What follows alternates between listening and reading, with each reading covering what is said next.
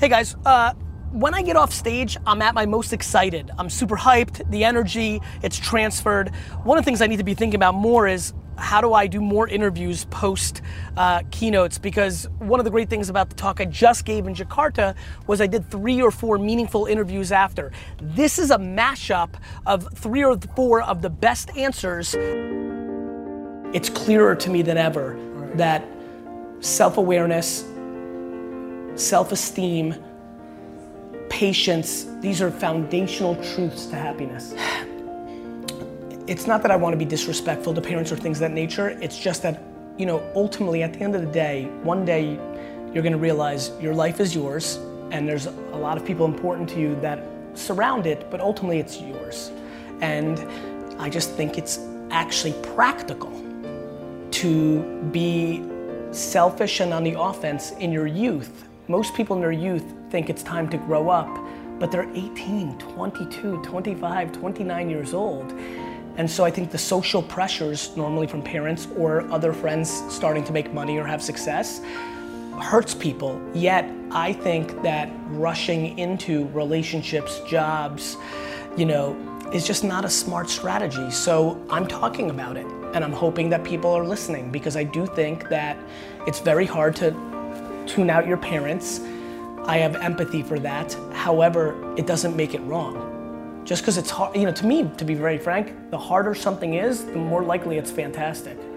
So I, uh, I really meant what I said on stage, which I haven't articulated that way often, which is I'd rather people struggle with their parents in their 20s and 30s so that they can have a great relationship with them in their 40s, 50s, 60s, 70s, 80s, and 90s versus always having a problem with your parents. And once you start living your life based on what your parents' expectations are or anybody else's, you've begun the process of not being happy.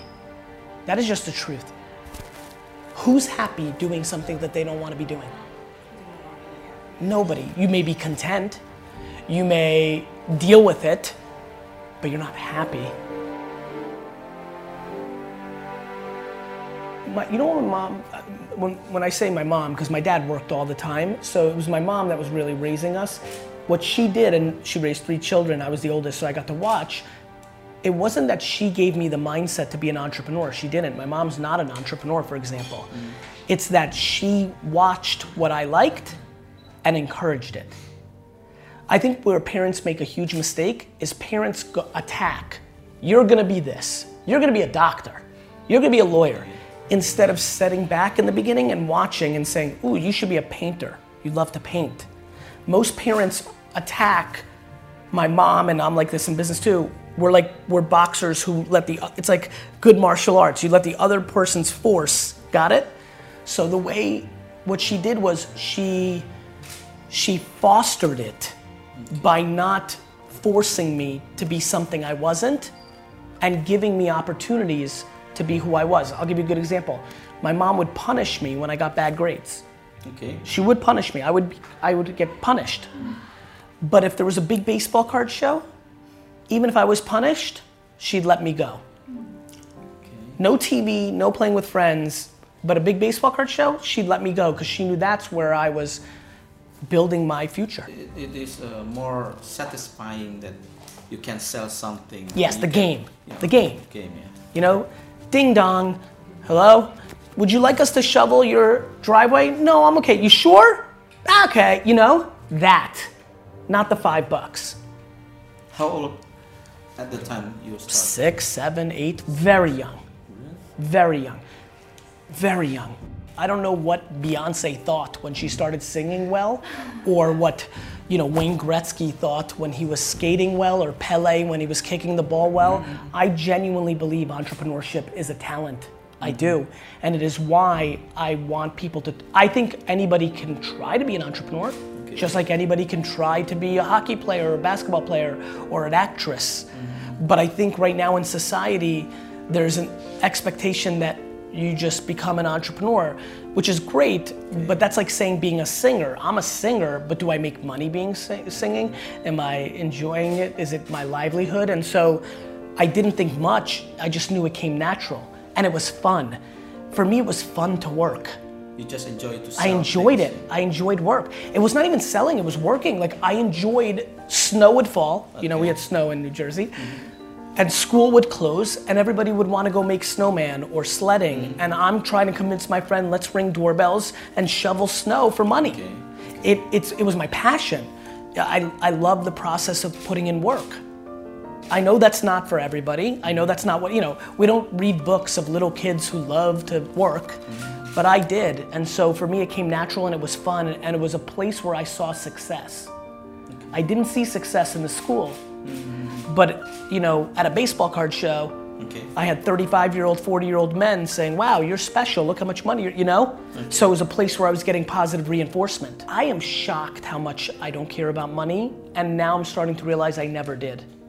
And a lot of, you know, I'm looking at Raisa mainly because she works for me for a long time, so David, like a lot of the reasons why I run an interesting company is I don't run it based on money.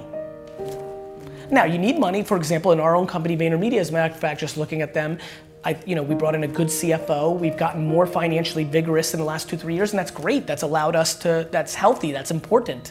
You can't go out of business. But, but, uh, you know, you know what money was even back then?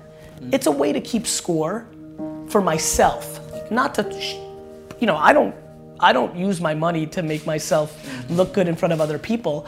I, I, I it's something that's part of the game. Okay. Um, I don't mind money. It's not like I hate it, but it's not the driver for me. Winning, like, comes in a lot of different ways. Let me tell you something. There's nothing that money has ever done for me that felt better than all those people at the stage when I stood five minutes longer and took those photos. I can't spend enough money to make myself feel like that. So, Admiration is much more fun than money. You know, one, my whole life I've been able to make money. So, you know, and I understand that that's a rare talent. I do. Like, most people aren't super gifted in making money. So I'm, I don't fear finances the way many do. Um, at the same token, I don't put it on a, for that reason probably, I don't love it either. So when I think about five or 10 years from now, it feels similar to now, which is I want to keep making money so I can keep reinvesting it and, and, and keep giving myself opportunities to play. Um, I'm not, you know, I save money for a rainy day, but you don't need that much. Yeah. Well, let, let me rephrase. It's percentage by. I don't need that much by percentage of what I make because I'm not looking to live too big of a lifestyle.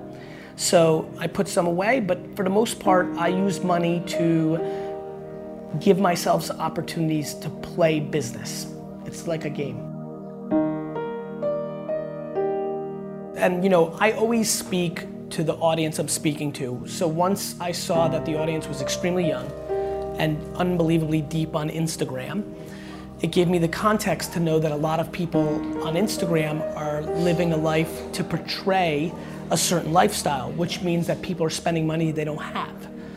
Um, now, I think taking on debt to build a business or you know upgrade your home where you can afford the mortgage, all great. But I think a lot of people are spending money on dumb shit, you know, and um, and are buying cars and clothes and vacations that they can't afford to impress other people. And that was the point I was trying to make. Well, they say it's for the content. Yes, but I think that's an excuse a lot of times. Yeah. There's, say, you know, I, when I, people say, "But Gary, it's for the content," I hear, "But Gary, it's for my insecurity." Okay. You know, I, you know, if it's for the content and you can show me that you're building a travel blog and you're making that money back, well, that's an investment. If it's costing you seventeen thousand dollars to go to Bali, but you know, in the next three months or three, even three years, you're going to get paid to subsidize that. That's fine. The reality is, I don't see that often. People want money to buy things. It's their biggest problem. Then you have to worry about monetization if you think about things long term and you don't spend a lot, I mean, I, I lived in a $2,000 a month, which is a lot of money, but not a lot of money in New Jersey and New York. Like, I lived in a very humble apartment when I was building Wine Library. I didn't need the money. I, you know, I didn't need the money. I lived humbly. I didn't spend more than I had. I don't want a boat. I don't want a fancy car. I don't want jewelry or art. But, but I don't judge other people. If, they, if you can afford it, do whatever the hell you want. Give it all away to charity, buy a $5 million painting. If you can afford, especially if you made it, If you made the money and you can afford it, you're my favorite person. Because then you can do whatever the hell you want with your money. I think, and by the way, if you inherit it, you inherited it. You know, so you were in a fortunate situation. Obviously, I don't look at that the same way because I admire people who make it. But no, I do not. I'm unbelievably unimpressed with somebody who flaunts their money with things. I don't judge it, but it doesn't get me excited at, I mean, at all. I've never looked at anything and been impressed by it for its cost. I don't even know what things cost. Yeah. I don't, you know, like, you know, when I go to like, if I'm in, you know, I think a lot about when I'm in Cannes for the marketing festival or if I'm in Beverly Hills for an event or I remember I was somewhere, it was like very fancy cars. I don't know what is, what's a $500,000 car, what's a $5 car. Like, it just, jewelry, forget about it. I have no idea. Art, no clue. It's just not on my radar. No, I don't, I don't, I don't think about that at all. At all, at all. So you encourage everybody to be productive all the time. No, I encourage everybody to reverse engineer their hard wiring. You know, I think a lot of people should work nine to five and make fifty-three thousand a year and live a great life. I think the problem is a lot of those people want to make a million dollars and then feel stress instead of accepting what makes them happy. Yeah, I, th- I think that I think people need to be productive in their way. And if that, you know, there's somebody who's listening to this right now who can't wait to do nonprofit work all the time. And if they want to work until they're 50 and 55, 60, 65, and then do nonprofit work for 30 years, that's what makes them happy. But I started liking to work, and I'm going to finish that way too. If they love what they're doing, the adversity is just part of the process. I'll be very honest with you. I, I said it recently in London. I like it. I like negative. I like it. I like adversity. Mainly because I don't fear it and it's part of the equation. And more importantly, there's nothing that happens in business that is even remotely close to the health of my family. Right? So I have perspective. Money is not something I'm willing to cry over. No level of professional success is worth, you know, damaging personal relationships that you cherish. Now, my argument oftentimes is what makes you happy might be worth having a more difficult relationship with your spouse or your parents. Um, and that's just real life. People don't like to say that out loud, but that's true. But first of all, you have to understand what relationships matter to you and like what matters to you. Um, and I think balance comes in a lot of different ways. You know, some people want to balance on every day, so they take 30 minutes or four hours or whatever they decide off. Other people like to balance within a week, within a month, within a year, you know, and so I think that you have to communicate. Um, and you have, you, I think you owe it to the people you love the most to at least explain what your thinking is. And if they're willing to pick it up, what you're putting down, then that's great. And if they're not, then that's great too. So I think some people keep it inside. So I think you communicate it. But I think that um, that I think that you have to be empathetic. That a lot of times people are not going to understand everything that I have been uh, given accolades for. I was originally criticized for. The biggest key- key is my friends, is one, not worrying about other people's opinions because if you worry about other people's opinions, you're gonna quit. Number two, the biggest mistake millennials, not only in Indonesia but in the world, make is they're just not patient. You know, it takes 10 years, 15 years to build something meaningful for 99% of people.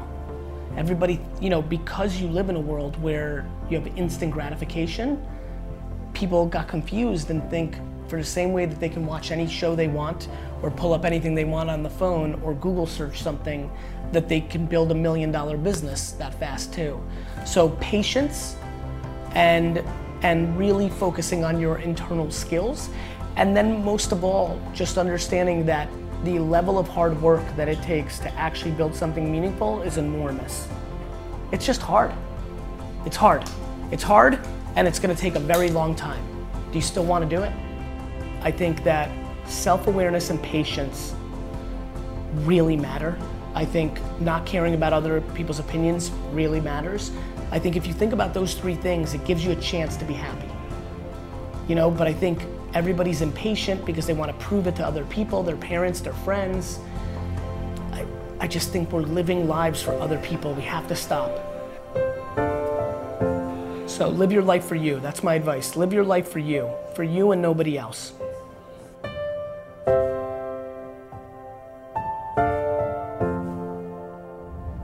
Podcast. Uh, if you got any value out of that, please leave a, uh, a, review for the podcast and make sure you subscribe to the podcast. Crazy how many of you are listening to the podcast and not subscribed.